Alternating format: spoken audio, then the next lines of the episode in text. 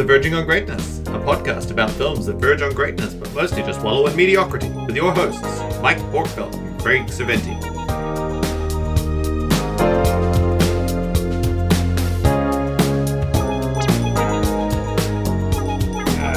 Yes! Craig, Mike, how are you? I am all right. It's been a minute. A hot minute. Uh, and spoke to you. Um, we're uh, we're back. We've been we've been away for a little while. We've been uh, a little bit a little bit preoccupied. Craig's, Craig's had a visit to New Zealand. you even visited Mike, and we were meant to record a podcast, but we drank too much. So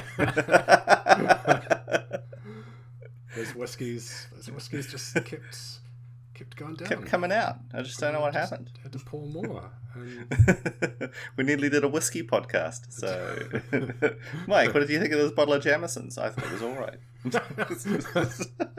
uh, the, the beginning was a the beginning was a bit, bit rough, but you know by the end it was brilliant. Pretty smooth. I was really loving it. It really won me. It really won me over. There were some good performances all around. Soundtrack was tight. Yeah, made me feel like a warm hug the entire time. So this was so this is one we've had. We've we've been planning this one for a while because we've been playing this since back in May. Um, last year we did a, a a birthday special. Both of our both Craig and my birthdays are in May, and um, last year we did a birthday special, special treat for Craig. And um, instead of talking about a movie that is, uh, as the name of the podcast suggests, verging on greatness, uh, we picked a movie that was just clearly great um, and just talked about it for an hour because that's a whole lot of fun. Um, and we did Robocop. If you haven't listened to that, I'd suggest you go back and listen to it. That movie is really fantastic. Um, and this year, this year, Craig Craig chucked it back my way um, for my birthday in May. Um, told me to pick a pick a brilliant movie. It's a movie I talk about on this podcast all the time um, because it's. A, I think we both do. I- we both talk it. about It's this it's a- movie. it's a really solid reference point. It's so um, it does so many things right, and it's it's really easy to refer back to it and go, oh yeah, like they like they do in that movie. like they did in that movie. which is which is which is Galaxy Quest um, from from 1999. Um, f- uh, famous Star Trek. It's not quite. It's not quite a spoof in the kind of Mel Brooks style, is it? Although you did say you watched it paired up with Spaceballs. yeah, it's- it's, it's spoof more done. it's spoof though, done isn't it? right. It's homage. Yeah, um, and it's funny because like we, we can um, we can get into more of the the Star Trekky stuff at the end or later, but. Um, the Orville, which is um, which is meant to be Star Trek spoof, which is by Seth MacFarlane, Yeah, uh, from Family Guy is is in the vein of um, of of Galaxy Quest. It's it's spoof, Right. but it's done with utter reverence and love. Right. And it's it's not it's not like a scary movie where it's just like this is what is dumb about this genre. Yep. This is all the things that are silly that we absolutely love, and um, it's done from a it's done from a good place, not from a not from a just want to tear it down place.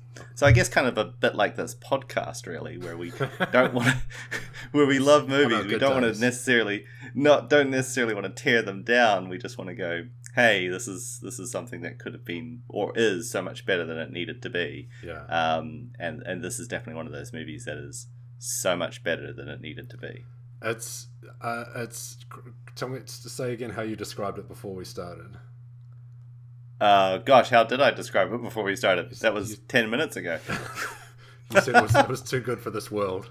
Oh, it's too good for this world. Yeah, this film is too good for for this world. We don't deserve. Is how I we described it. We don't deserve this movie. We don't deserve it. As a, as a species, it is. It's really, it's really phenomenal.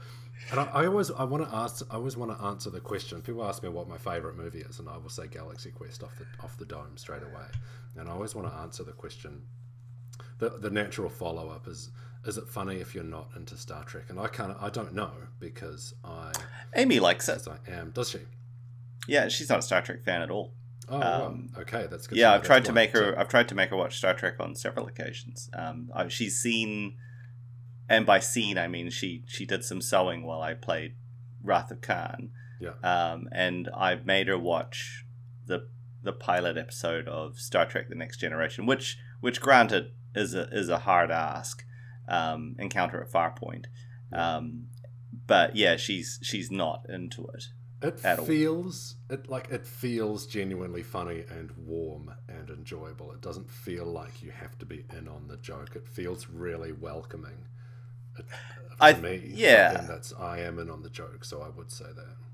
I think um, even for the casual viewer um, or for the for the casual fan, a lot of the jokes transcend Star Trek now anyway. Like the whole red shirt discussion Yeah. um, is is something that's well understood outside of of, of the of the, the, the geek core, um, the nerd core um, that that encompasses the nucleus of Star Trek, Yeah. right? So like, there's a lot of that humor that you don't need to be in the know to get. Yeah. Um, it's a bit like like this the origin of Batman. Now you, you don't even have to have read a comic or seen one of the films. You know, Bruce Wayne's parents were killed by by a gangster, and, Yeah. and that's and you know that you don't need to be told that. The world knows this.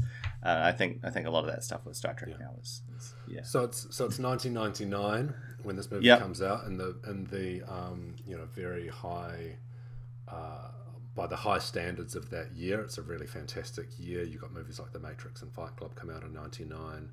Um, so it, it's got The a the Green Mile comes out in Green- Green- 1999. yes, Green Mile, which which Yeah. has, we'll talk about him. We'll talk about him later on. Um, Sam Rockwell, um, who was in Galaxy Quest as well. Um, Mm, uh, so the Mummy, of- Eyes Wide Shut. yeah, Um, God, it's a it's a top year for for for cinema. Um, Sleepy Hollow, one of my favorite Oh, Tim yeah. Burton movies, comes Yeah. out in '99. Um, and and who can forget the classic, the instant classic that was Will Smith in Wild Wild West. Oh wow, was that in 1999? Wiki Wiki Wild, yeah, it was in '99. Dear Yeah, Lord. Um, and um, so interesting, an interesting bit of backstory to how this how this came about. And there is a documentary on this movie called Never Surrender, um, a making of documentary, which I haven't seen, but you have. it was a while ago. I think I think the last time we we talked about maybe doing this, I think I had just watched the documentary, Yeah. and I was I was like, oh, we should. This is this is worthwhile watching Yeah. and worthwhile talking about. There's a lot went into this to make it get to this point. Yeah, so you can find yeah you can you can find a lot of a lot of a lot of material about the way that this that this extraordinary movie came came about came to be. I think the most you know, most interesting thing about it um, is that uh, Harold Ramis um, was originally signed on to direct, um, and some of the casting decisions that he was thinking that might have been different had he not. Did he quit or was he let go? I think he quit. Didn't he? He quit. So um, I think the studio DreamWorks. So DreamWorks. Um, I think DreamWorks at this point is still owned by Spielberg, um, Katzenberg, and um, uh, Geffen, SKG. Um, uh, so I think it's still owned by that lot at this point before they sold. Uh, they did not like.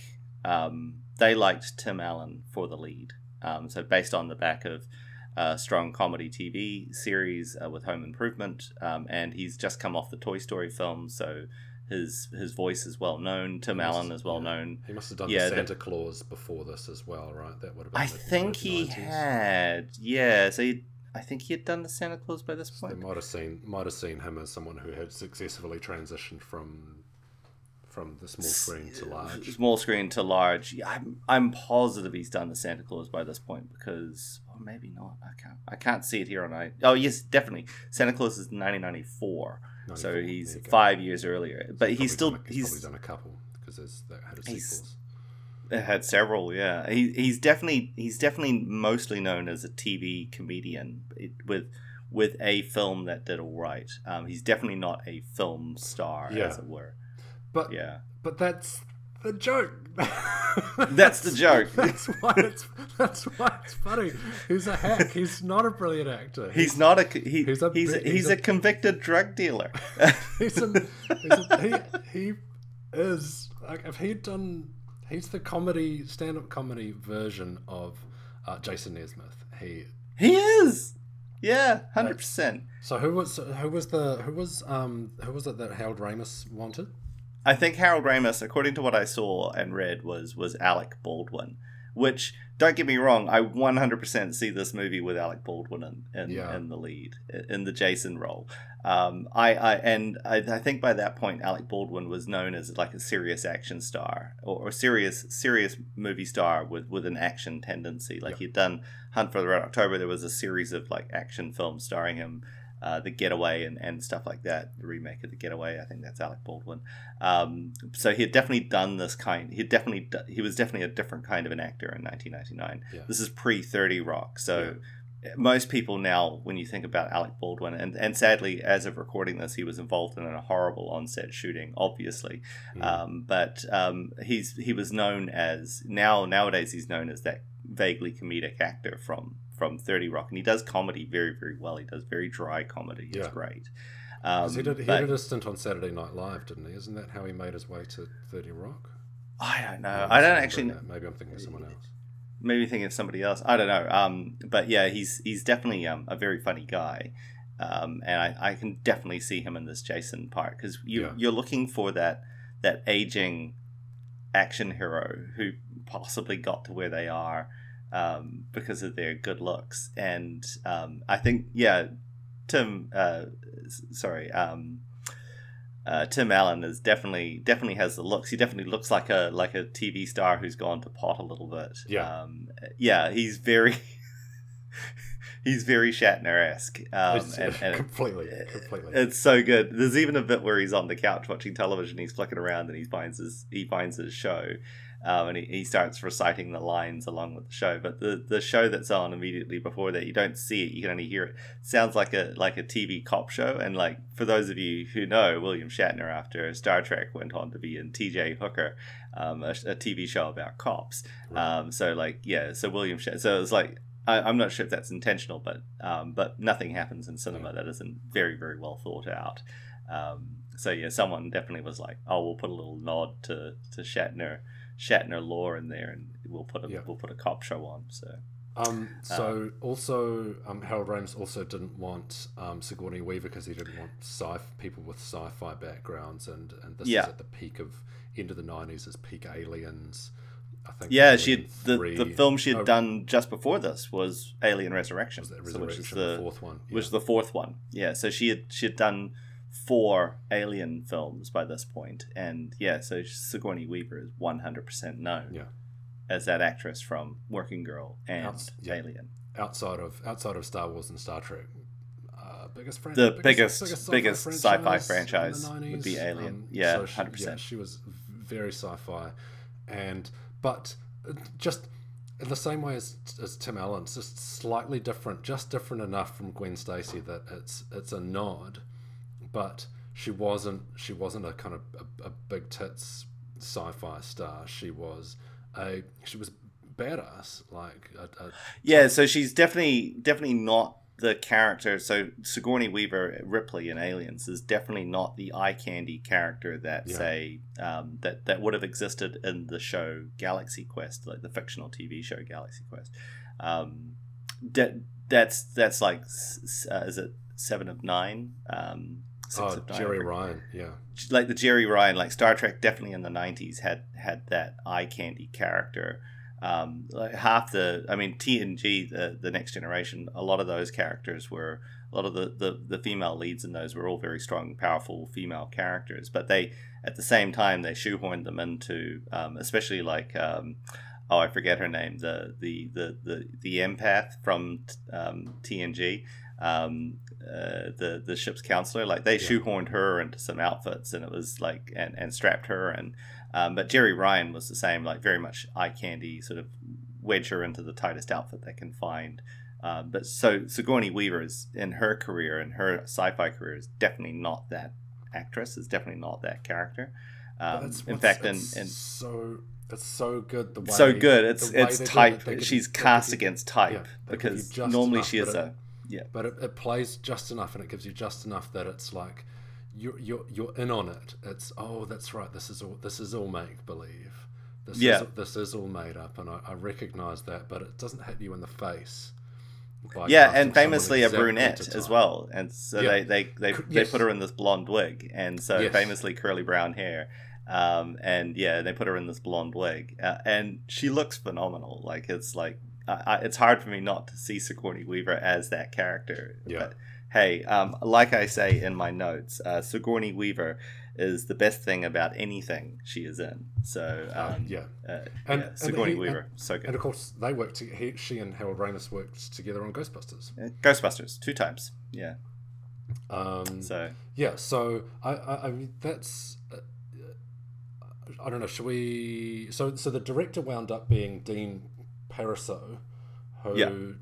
uh, didn't do Parasol, much else. Parasol. Parasol? No, yeah, who wound up Parasol. doing who did he did the new Bill and Ted? You, you were saying. So he's he, not a lot he's he's got this really checkered career.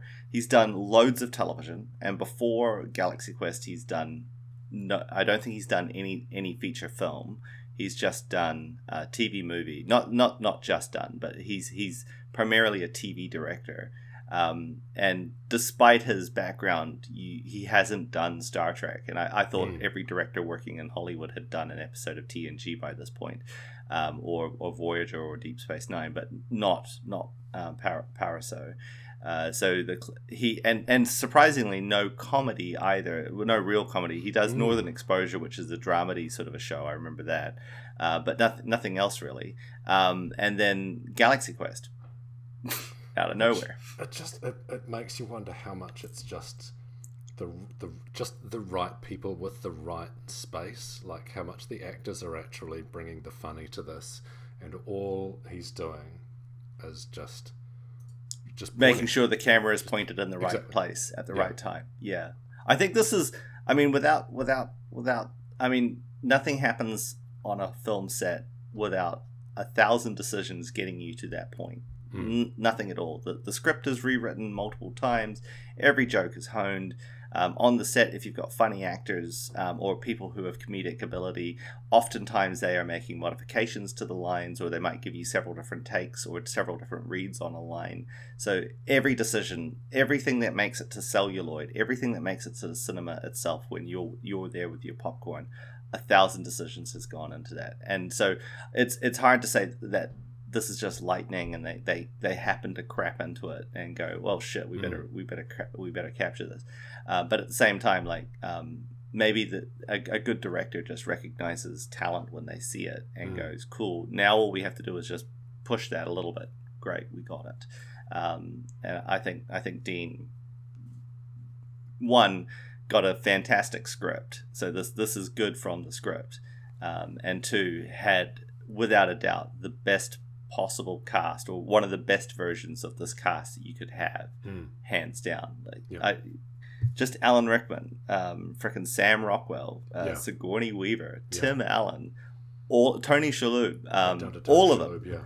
oh so good all of them so so good The guy, and, and I'm going to forget his name now, just demonstrating exactly the, the point that I'm making, but um, the guy who plays um, Tommy, oh uh, Daryl Mitchell Daryl Mitchell. Yeah, Yeah. who and um, Mathesar and Enrico um, Yeah. Colata- Colantoni. Um, so so good. Oh, even the supporting cast, like uh, even like Missi Pyle's in this, Justin Long's in this. Um, what's his name from The Office is in this. Uh, yeah, Rain, Rainn Wilson. Rainn Wilson is is in a shot or two. Um, the um, all of the all of the uh, what are they called? Uh, Thermians are in the. They're all phenomenal. Like just everyone, everyone is just firing on so many cylinders. Yeah, they did a Um, whole. They, they the Thermians. They like everyone who played a Thermian. I, I read they they did a whole like exercise of like Of movement, creating creating the way that the Thermians would move, so that they would all move in the same funny way. yeah, yeah. It's so it's so good. so Um, many so many people just just commit committed to their job in the movie. um, Tony, so Tony Shalhoub's an interesting one, um, because he plays um, Quan. Tech, Sar- yeah, Tech Sergeant Quan, Tech Sergeant Um, Quan. Yeah. presumably written to be written to be Southeast Asian. Southeast yeah, Asian descent. Yeah. Um, and Tony Shalhoub is is born in Wisconsin. yeah. Um, so um, uh, yeah, and he's meant it's it's it's it's not it's not identified or the finger isn't put on it in the film, but he's definitely meant to be like um, uh, he's meant to be playing Southeast Asian, um, and it's uh, I, I read that it's it's meant to be a bit of a nod to um, uh, what's his name To Kate. uh, David Car- David Carradine in um, in Kung Fu, where he's this Westerner playing an Oh. Asian character, and it's like okay, so they've got Tony Shalhoub pay, playing a, a meant to be Asian character. Uh, but they don't put their finger on it in the film. Smartly, they don't. Like the the Yeah. name's just odd. And when you see the TV show makeup for Kwan in the first one, like they're they're definitely playing at the eyes a little bit to try and to try and give him a, a, a bit more of a far East Asian look, uh, which is which is funny. But yeah, Tony And he- Shalhoub. He does a kind of interesting thing with his character as well, which I don't know. I don't know how much of this is actually in, in the script or how much is brought by the the actor. But he's kind of, without ever seeing him actually take drugs, he's He's kind of- definitely meant to be high. He's got a vibe that he is he is stoned out of his gourd in every scene. Like when the, the, the scene when they first first all appear on the ship and um, uh, Sam Rockwell just screams and uh, everyone's kind of got that stunned mullet look about them and Tony Shalhoub turns up and he is just living for it. He's Yeah. just like oh this is great uh, and what's wrong with them and, and Tim Allen's like I don't know let's go and, and off they go.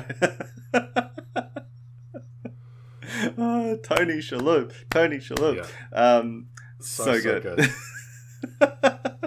He has, he has one of the he has one of the best one of my favorite lines, which is it's it's it's it's not really like it's it's it's it's far from the funniest line in the movie, but it's it's the movie that I just I really really love, and it's a line it's a line that I, I repeat all the time. When he when he drops he, he beams Gorignak into the room with all of the guards. And he's the rock once is killing all the guards, and he says, "It's the simple things in life you treasure."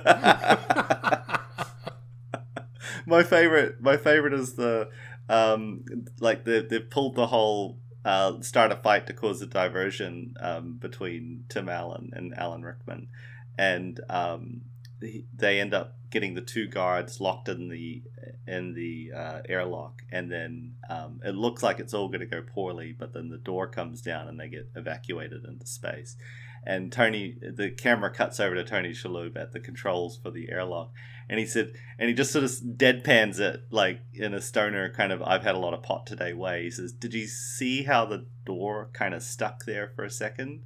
I'll send one of my boys up here with a can of WD forty. it's like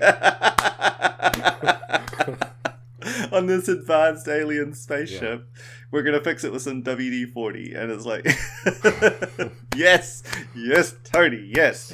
so you're right. There's the, they've, they've obviously got an incredible amount of amount to work with in the script, but then the, the actors are bringing so much to it as well. I mean, the oh, story the so story much. itself is pretty. It's it's it's pretty cut and It's paste. it's an episode of Star Trek. It's like hundred percent. It like it doesn't matter. The story you could Yeah. I could be reading the newspaper. It's three. I mean, it's, even it's three amigos, three amigos in space, right? 100%. Actors have to play. Actors have to have to actually be their characters. Um, that's right. but, Three amigos. But, it doesn't really. It, yeah, like you like you say, as as in Star Trek, they're, they're not they're not trying to plumb deep universal themes here. It's just got to be enough, um, enough to tie all this talent around. Um, and, and, and, enough that they can enough that they, they have enough to work with character wise.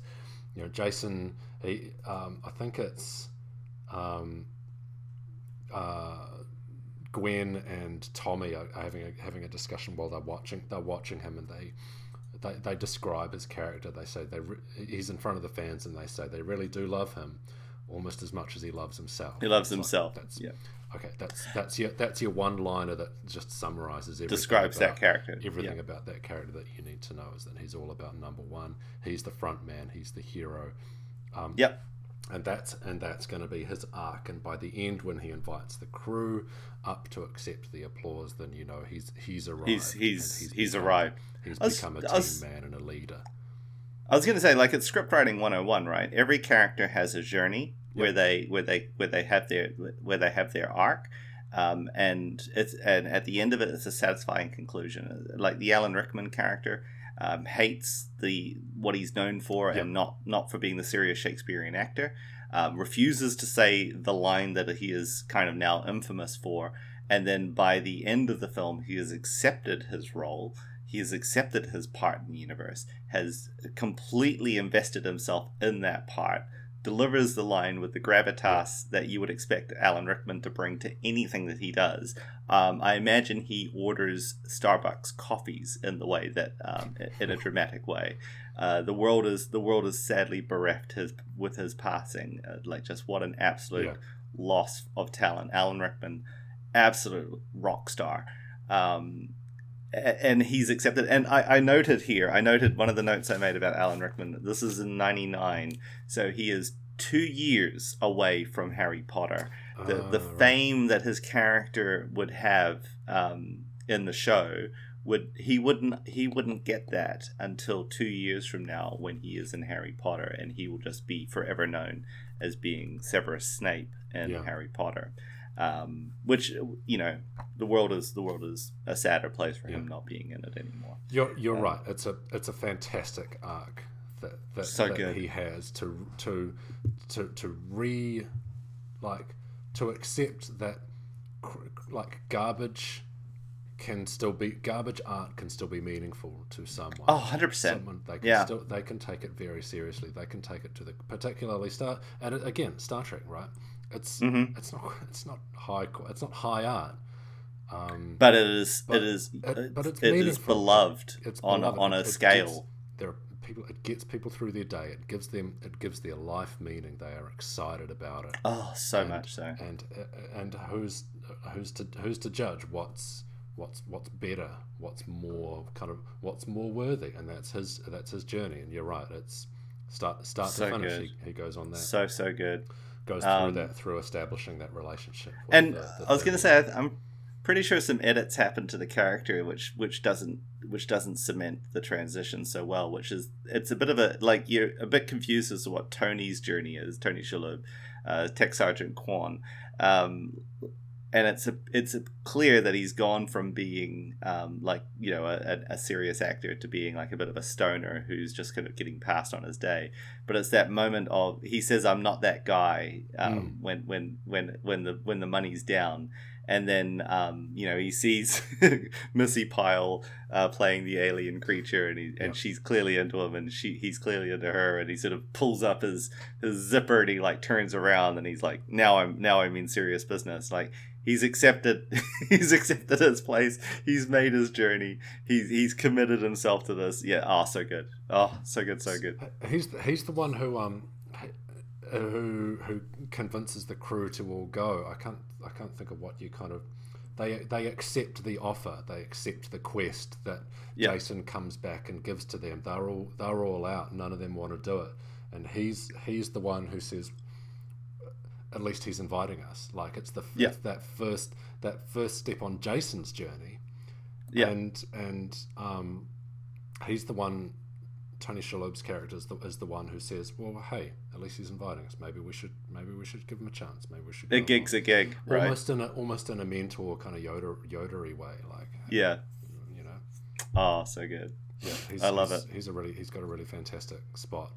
Um, hey, uh, before so you mentioned some of some of um, um, Alan Rickman's stuff being cut out, and that's that's interesting. And there's so one other in addition to the interesting directorial change the, the different directions that it might have gone as far as cast.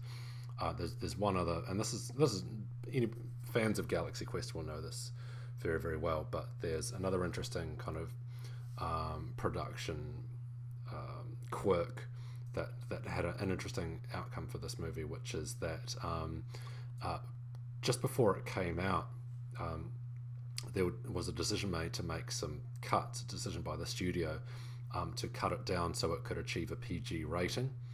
Um, And I so uh, according to Wikipedia, and, and with his Wikipedia referencing Never Surrender, it seems bonkers in hindsight, but apparently the, the movie that prompted them to do that was the Rugrats movie, which was apparently big in 98 or 99. And they said, not Toy Story, nothing like that. The freaking Rugrats. friggin' movie Rugrats movie is the movie that, that made them made them. it must it must have come out in the same weekend or or close to that weekend where they were just like well um, if we don't want to be decimated at the box office by something we're going to have to appeal to to kids as well um, so yeah they, they made some interesting cuts So, to yeah, so the- dialogue the, most the most noticeable the most notable one um, is is towards the towards the end when the um, uh, Jason and Gwen uh, the the they're on their way through the ship and they're in the bowels of the ship. oh they come to the reach the crunchers the crushers the the choppers chompers, which are The uh, chompers. just unnecessarily um, dangerous part of the ship,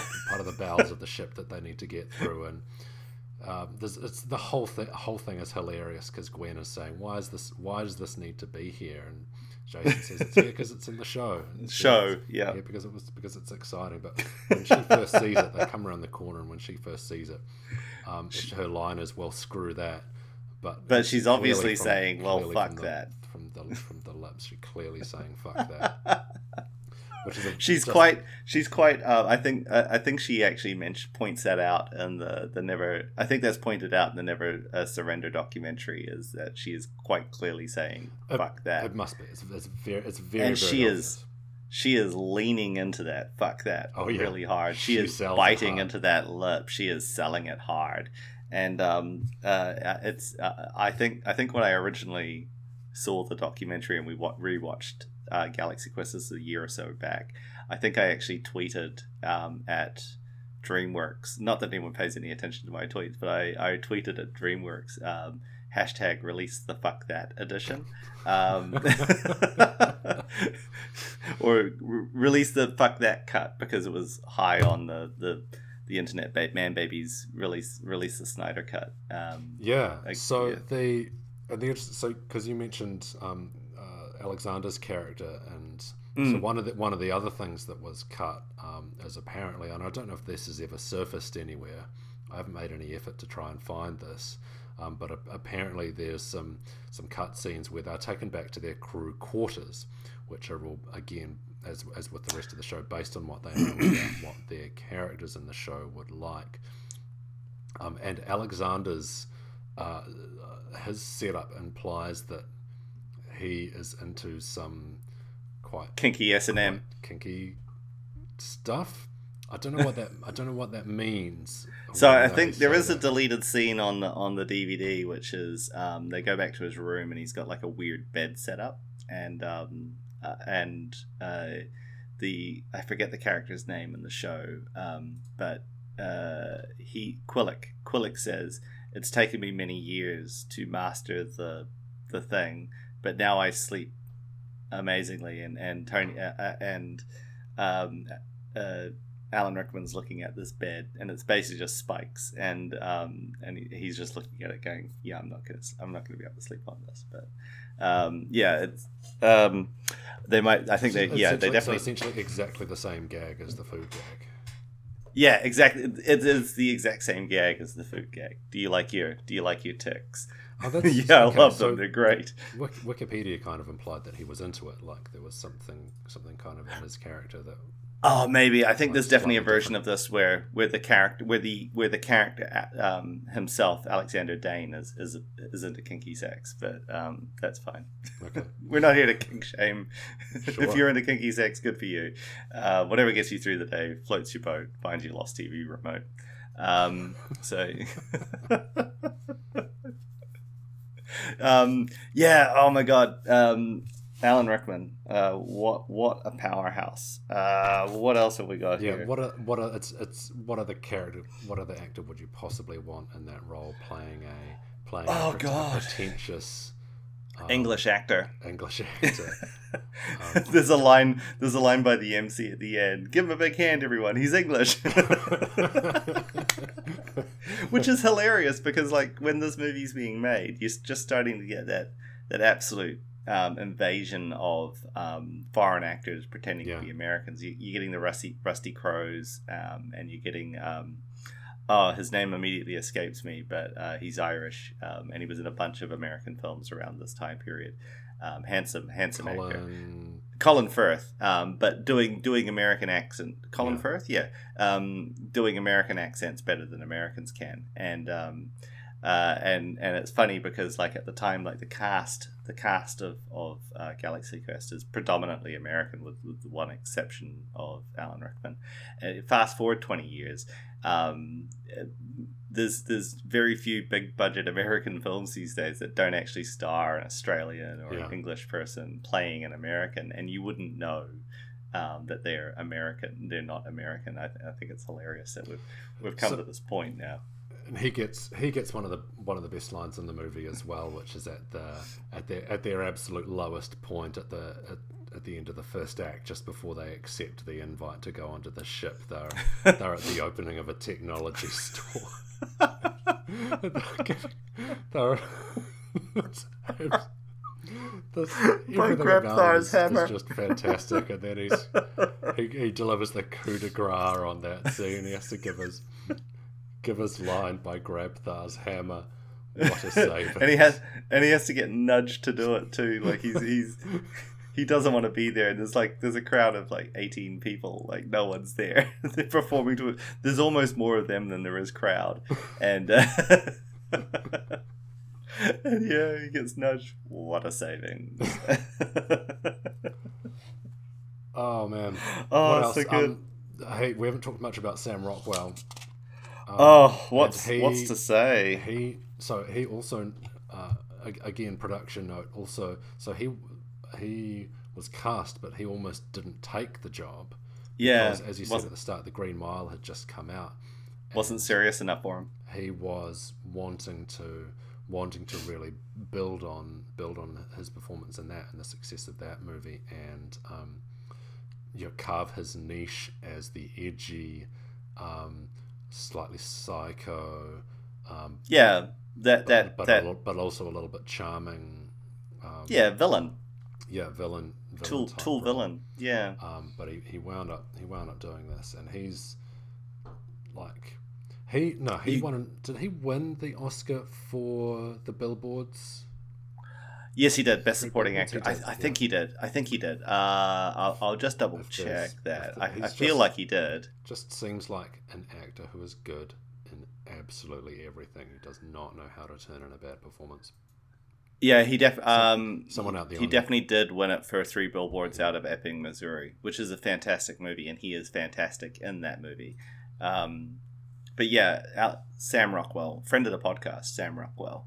Yeah. Um, welcome, welcome on here anytime. Um, and his he's just he's got the the most m- maybe the funniest most memorable character out of all of them as the Oh, as, as the, guy. the nameless nameless red shirt um, building on that building on that trope that there's always it's always some no name no name character who gets Well- who gets called down along with the core cast whose whose, whose sole purpose is to die and raise the stakes Yeah, to, to show how show how serious the situation is. Usually before the first ad break. So um, uh, it's funny because the the guy character guy uh, his his name ends up being um, Flagerman or uh. Flagerman Fleegman. Fleegman. Um, and uh, that's actually a bit of a take on a Star Trek: The Next Generation trope because there was one actor who played a lot of red shirts um, in Star Trek, and he was like the stunt double as well for quite a few shots. So it's, it's that that in and of itself is a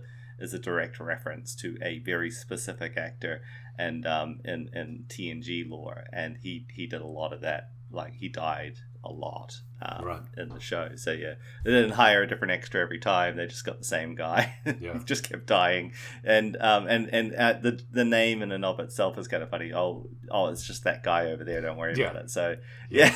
even even his real name is not a real name. It's it's synonymous with anonymity.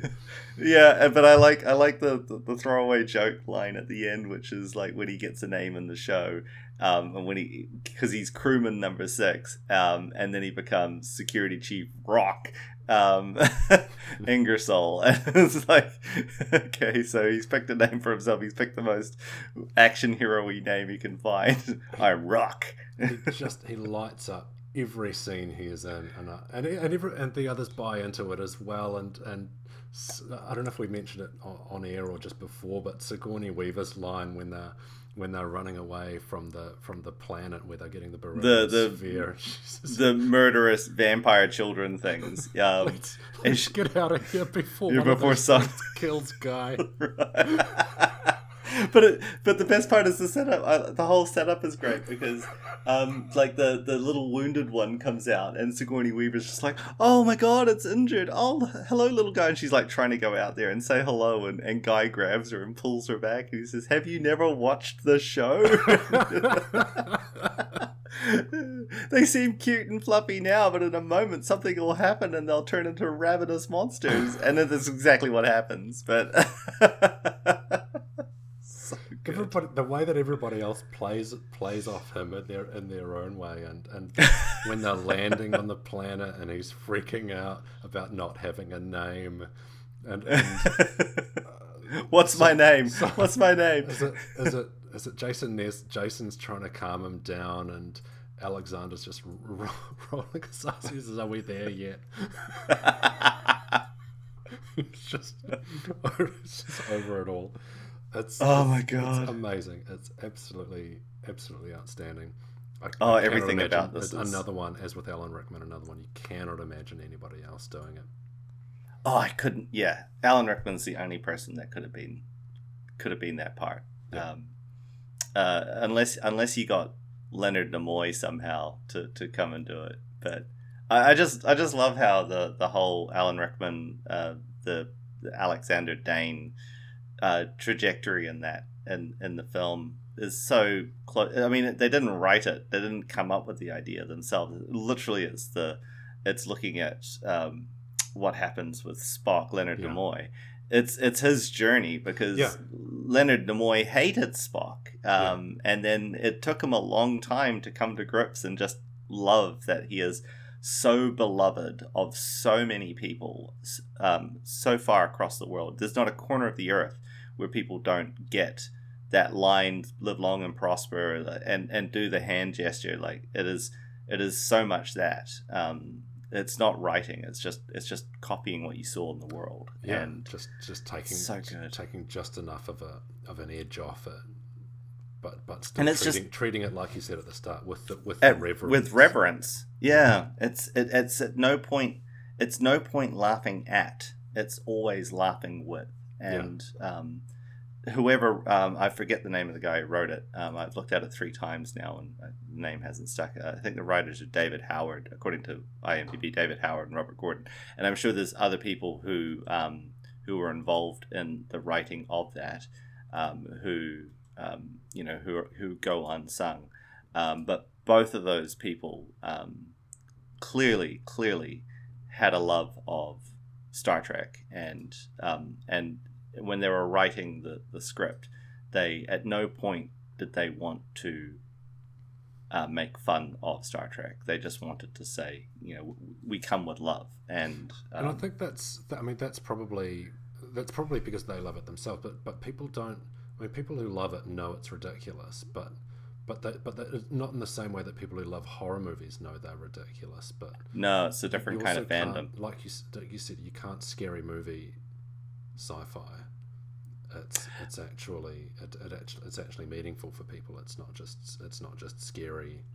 Yeah, I think I think it's like in the same way that Spaceballs, um, and so this this is again the Spaceballs thing with with um, Mel Brooks uh, and Star Wars. So Spaceballs is to Star Wars what Galaxy Quest is to Star Trek. Um, but with with Spaceballs again, like it's Mel Brooks, and everything that Mel Brooks does is is generally genius. Um, but um, Spaceballs again is making fun of Star Star Wars in in the best possible way, but perhaps more about the impact and like they certainly go after the marketing a bit Yeah, a bit heavier. Um, so less about the less about the actual story and the contrivance of the story, which is really just westerns and samurai films in space, um, and more about like the the juggernaut that is Star Wars. Yeah, but but yeah, Galaxy Quest hundred percent um, does everything it does with with with an apology letter pinned to its sleeve. It's just hundred percent. Um, we love this product and we just want to have fun with it. So, um, in fact, in fact, I remember reading about this in the research for this that it's included on the best list of Star Trek movies. So it's like number it's like number seven.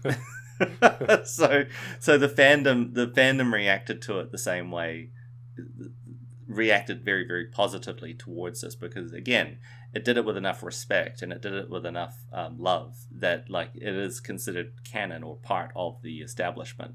Even the um, even the design of the um, NTE whatever the, the the designation and even even the name is is is a reference to Star Trek That's NTE not the Enterprise um, uh, so even that is even that is a reference but uh, the ship looks a little bit like the Enterprise does Yeah. like uh, so it's definitely done Um, oh, and can I just say, like the the the uh, the makeup done for um, General Sarris, Yeah. um, that whole crustacean looking thing. How fucking fantastic is that? like that's 1999. Um, that's um, oh, his name escapes me right now, but famous. It's Stan Winston. So Stan Winston Okay. does the does the, the the costume. Stan Winston is is he unfortunately he's passed on, but he's behind like some of the most famous movie creatures in history. I think Mm. The Predator is Stan Winston, Terminator is Stan Winston. Um, every horror film of note is Stan Winston. Um, he like just that look is is so good. Um, the the big steel eye patch, Yeah. the grippy hand thing, like oh my god, amazing! It's like The so of the- magic. The, the, kind of the spines that The come up. spines that come up, oh, so good. Um, and it's all it's all non CG, like it's all practical effect. Um, and uh, and the actor. Uh, so this is also in a time, just like unfortunately, Tim Allen is the reason. One of the reasons why um, the death of the professional voice actor is is kind of gone because they, they actually hire a professional voice actor to do the voice of Sarris. If they made this movie today, uh, that would be a famous actor dubbing in those lines. It would be, you know, it would be a Chris Hemsworth doing the lines. You Mm. know, uh, not that Chris Hemsworth has a particularly notable voice, but it would be someone with a big name delivering the lines. You know, with a with a person in a costume on set. Um, whereas in this instance, they hired a professional voice actor, and it's better for it. So. Mm. Um, yeah, you don't you don't need a famous actor to deliver a great voice performance. So, Mm. um, so even even the costumes are great. Um, oh, so good! I love this movie so much. Um, one other interesting thing, just want to want to touch on, um, which is it's uh, thankfully for the audience, it's not just me and Craig repeating funny lines from the show, but there's, a, there's a scene that really really deserves a a call out, which is which is Tim Allen's the kind of the the low the low point, the second act, The low point. where he Sarris forces him to admit to Mathesar that that they're all actors. Um, and it's it's it's fantastically written. The the cruelty in some of his uh, some of Sarris's lines. He doesn't explain. He doesn't understand. Explain as you would to a child. Yeah. He's just he's so so cruel Oh, so and good. dismissive, and t- Tim Allen gets that to play off, but he's you know he's got to he's got to play that play that serious. It's his one, it's his, his one scene, one scene in the movie where he's he's really got to he's really Play it got to straight. sell. He's really, Yeah. he's really got to act. He's really He's gotta really act, Got to, yeah. he's really got to do proper act. And he does he does a really good job. I mean, you can Yeah. shit all over Tim Allen all you like, um, but um, yeah, he sells it. He's perfect Oh, in this part. Yeah, he's he's good. He's good throughout. Don't get me wrong. Oh, um, so he's- good. He's, great when he's you know the the, the ham the hamminess that he brings to Oh, and so the, good. the um, the arrogance that he brings to Nesmith is brilliant. But in in that one So scene where he's got to put all that aside, and, and and the one where where he actually he needs to, you know, it's his it's his low point. It's it's his um, part where he he realizes that he's um, he's he's he's he's got to stop faking it. He's got to he's got to actually lead. He's got to actually He's got to he's got to step up. step yeah step up and actu- actually lead um, this crew. Uh, I but um speaking of Tim Allen. Uh, sorry, I cut you Oh, off. just just he's he sells that scene really well. It's it's really on you know and I can't tell you how many times I've watched that movie, but when you actually watch it back and and the the work that he puts into that scene um, is is actually really on point.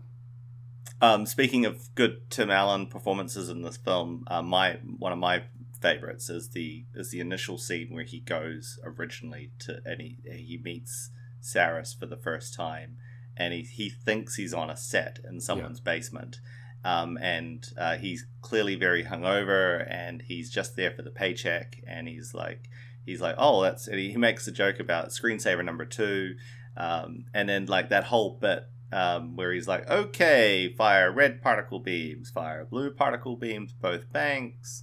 And while you're at it, why don't you throw this at him, killer? And he throws in the empty Coke can. And um, like that, that whole bit there, um, all of that all of that scene with him like going, "Where's my limo?" all of that is so so good. Like from a, just from a performance point of view, like that that really he he he really delivers the goods. Um, yeah, on on paper, on paper, that's not that's not that funny. It's it's but he makes it. it's kind of bland. Yeah, Yeah, yeah. That washed up, that washed up um, actor, And even um, the yeah. and, and even the the you know the, the sight gags of the Thermians, what the the lead up to that of the Thermians, and he's hung over and he's in his underwear and he's down on the floor groping around. What a great honor. under, under the bed, and they talk about what an honor it is to meet him. As, he holds up a shoe. Can you find another one that looks like this? And they all sort of stand in the, and look at the ceiling. I mean that that whole that whole bit could be terrible. Like on paper, you, you that's the sort of you can imagine writing that going, is this oh, is this going to work or is this just uh, or just him noticing him noticing Missi Pyle in the backseat of the limo, and um, like he's trying Gives it on with Missi Pyle. yeah. he's like, "Hey, how you doing?" and and then she she does this the dolphin scream, and he's like, "Okay."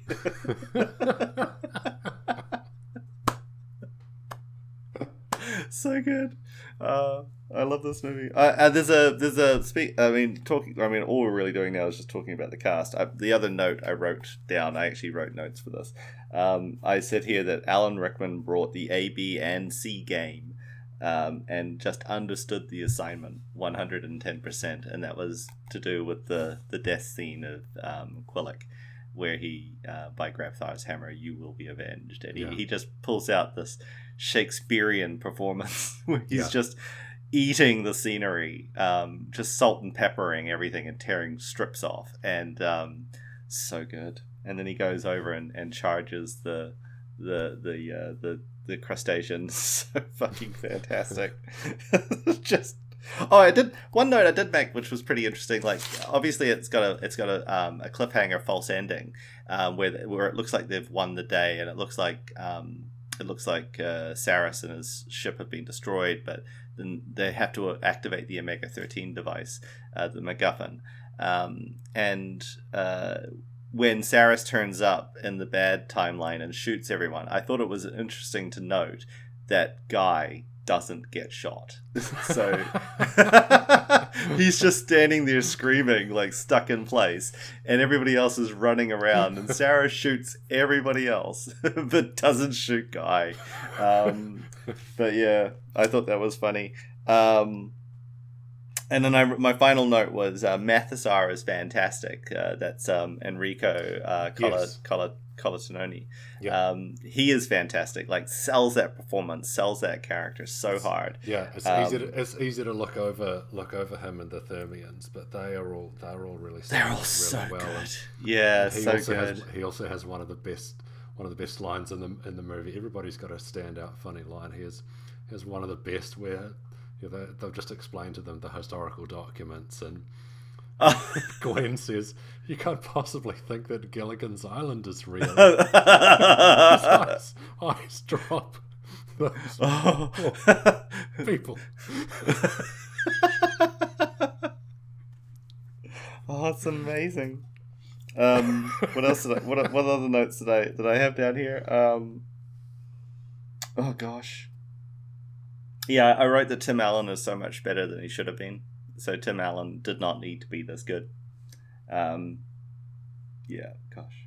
Oh, yeah, Yeah, and Tony but- Shalhoub sells super high at all times so well. So They- I think a lot of personal experience went into that, Tony.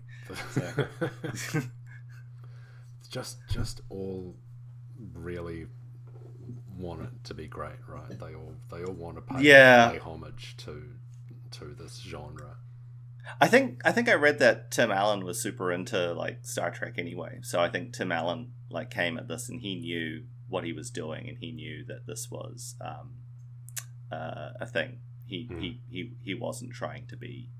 Um, he wasn't trying to make fun of this. He, Hmm. I think I think if you if you'd cast someone, I, I don't know if Alec Baldwin likes Star Trek, but I think if you'd cast someone who didn't, uh, they and they would have just come at this with an arrogance of or an indifference, and perhaps it probably wouldn't have been such a love letter uh, to to Star Trek. It would have been something else. And I think I think ultimately that's kind of what it comes back to is that everyone involved in this um, had a reverence for the source material, and they, they treated it as such. And and although again, I've said it before that they were all willing to laugh with, they weren't willing to laugh at, and um, I, I, think that's the, the major difference. Yeah. That's what makes this so good. Um, is yeah, this cast this director, this the script, and I've had a look at the script writers, and they've barely done anything else. Um, so not, not, nothing else of note, at least. Hmm. Um, so it was kind of a one and done for them, it would seem. Uh, one of them did go on to write Men in Black Two and a series of unfortunate events. Um, but um, I think I think there's there's a Galaxy Quest TV movie that's been announced that one of the writers is attached to, but um, I, I I don't see that happening. There's been discussion of like a sequel or a follow up or a TV show about Galaxy Quest, but it's never happened. But if you want if you want a TV show of Galaxy Quest, it's the Orville, which is um, which is also a love letter to TNG. Yeah. Um, but uh, the next generation, Star Trek: The Next Generation. But it, yeah, it's it's funny because Star Trek is kind of is is in this weird place at the moment where you've got even Star Trek's making fun of itself with like the lower decks, which is Rick and Morty style Star Trek, mm. and uh, okay. uh, which is fun, very fun if you have if you haven't seen it. Um, but yeah, Star Trek is in this weird stuck in nostalgia period at the minute where it seemingly doesn't want to do anything new. It only wants to retread the past. So um, um, mm. yeah, here we are. Well, is there anything else we need to say about Galaxy Quest? Uh, uh, I, I, think we're probably we're probably um, taken about as, as far into the galaxy as we need to with that one. Um, so, you so carry, would you, you call could, this you carry on and carry on, picking out picking out hilarious moments? There's ah, there was a deleted just on deleted scenes. I just wanted to bring it up. There's a deleted scene um, which they obviously they made some cuts for length and jokes, um, but there's a the joke about Gwen or the the Sigourney Weaver character is that her her whole part on the show is just to repeat the computer, which she immediately starts doing when they work out that the computer won't talk to anybody but Sigourney Weaver, um, which is great um, because uh, uh, anyway, um, but um, she makes a couple of notes about how um, her entire character is just this starlet, sort of like you know my boobs, are, but basically my character are my boobs. And um, yeah. There's two things that there's a deleted scene where um, she she uses her boobs to get the aliens to back into a position where she can drop she can drop a, a bulkhead door on them oh, using the right. computer. And she says to the computer computer can you give us some privacy please? And, and drops this bulkhead on these two aliens. She tells them off but that's why there's a scene where she goes from like being zipped up to the neck to the next scene where she's zipped down to the navel right. effectively. And she's she's all cleavage.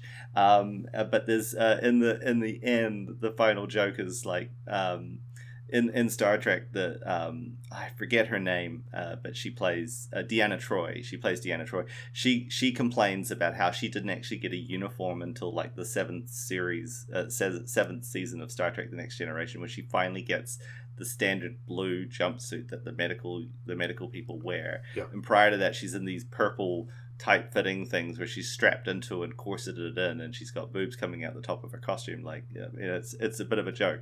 But um, in Star Trek um, and sorry in Galaxy Quest the final shot of of her in the ship is is now she has um, she has more cleavage in her top. So she's got this uh, square boat neck style top yeah. uh, whereas in the original one it's a it's an up to the neck jumpsuit. Now she's just got a cleavage top.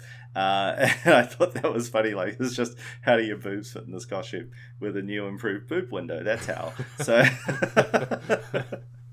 so she's still like yeah it's still that starlet thing. Uh, and Sigourney Weaver said that she um, when she put on the wig she felt her IQ drop. So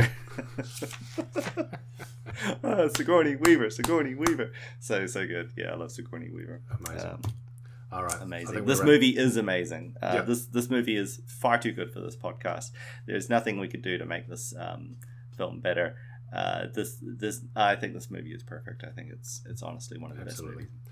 Hey, so we'll be we'll be back. Um, we'll be back in another month with um, yeah, with a with a, an actual verging on greatness. With um, I don't know, we haven't we haven't chosen something, but if you hey, if you got a we you got a movie probably in mind, will shortly after this. Yeah, uh, yeah. We if you got a movie in mind, hit us up on the hit us up on the socials.